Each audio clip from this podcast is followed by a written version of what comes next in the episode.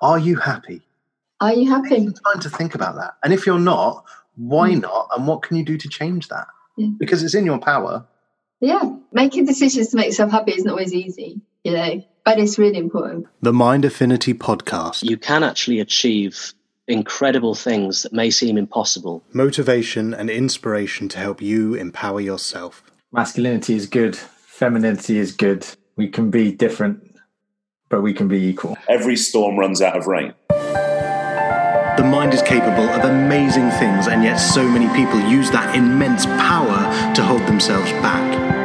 Imagine what you could achieve harnessing that power and using it to push yourself forward.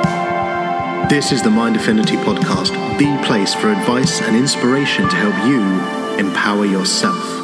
It's been a long, long time coming, but I know a change is gonna come.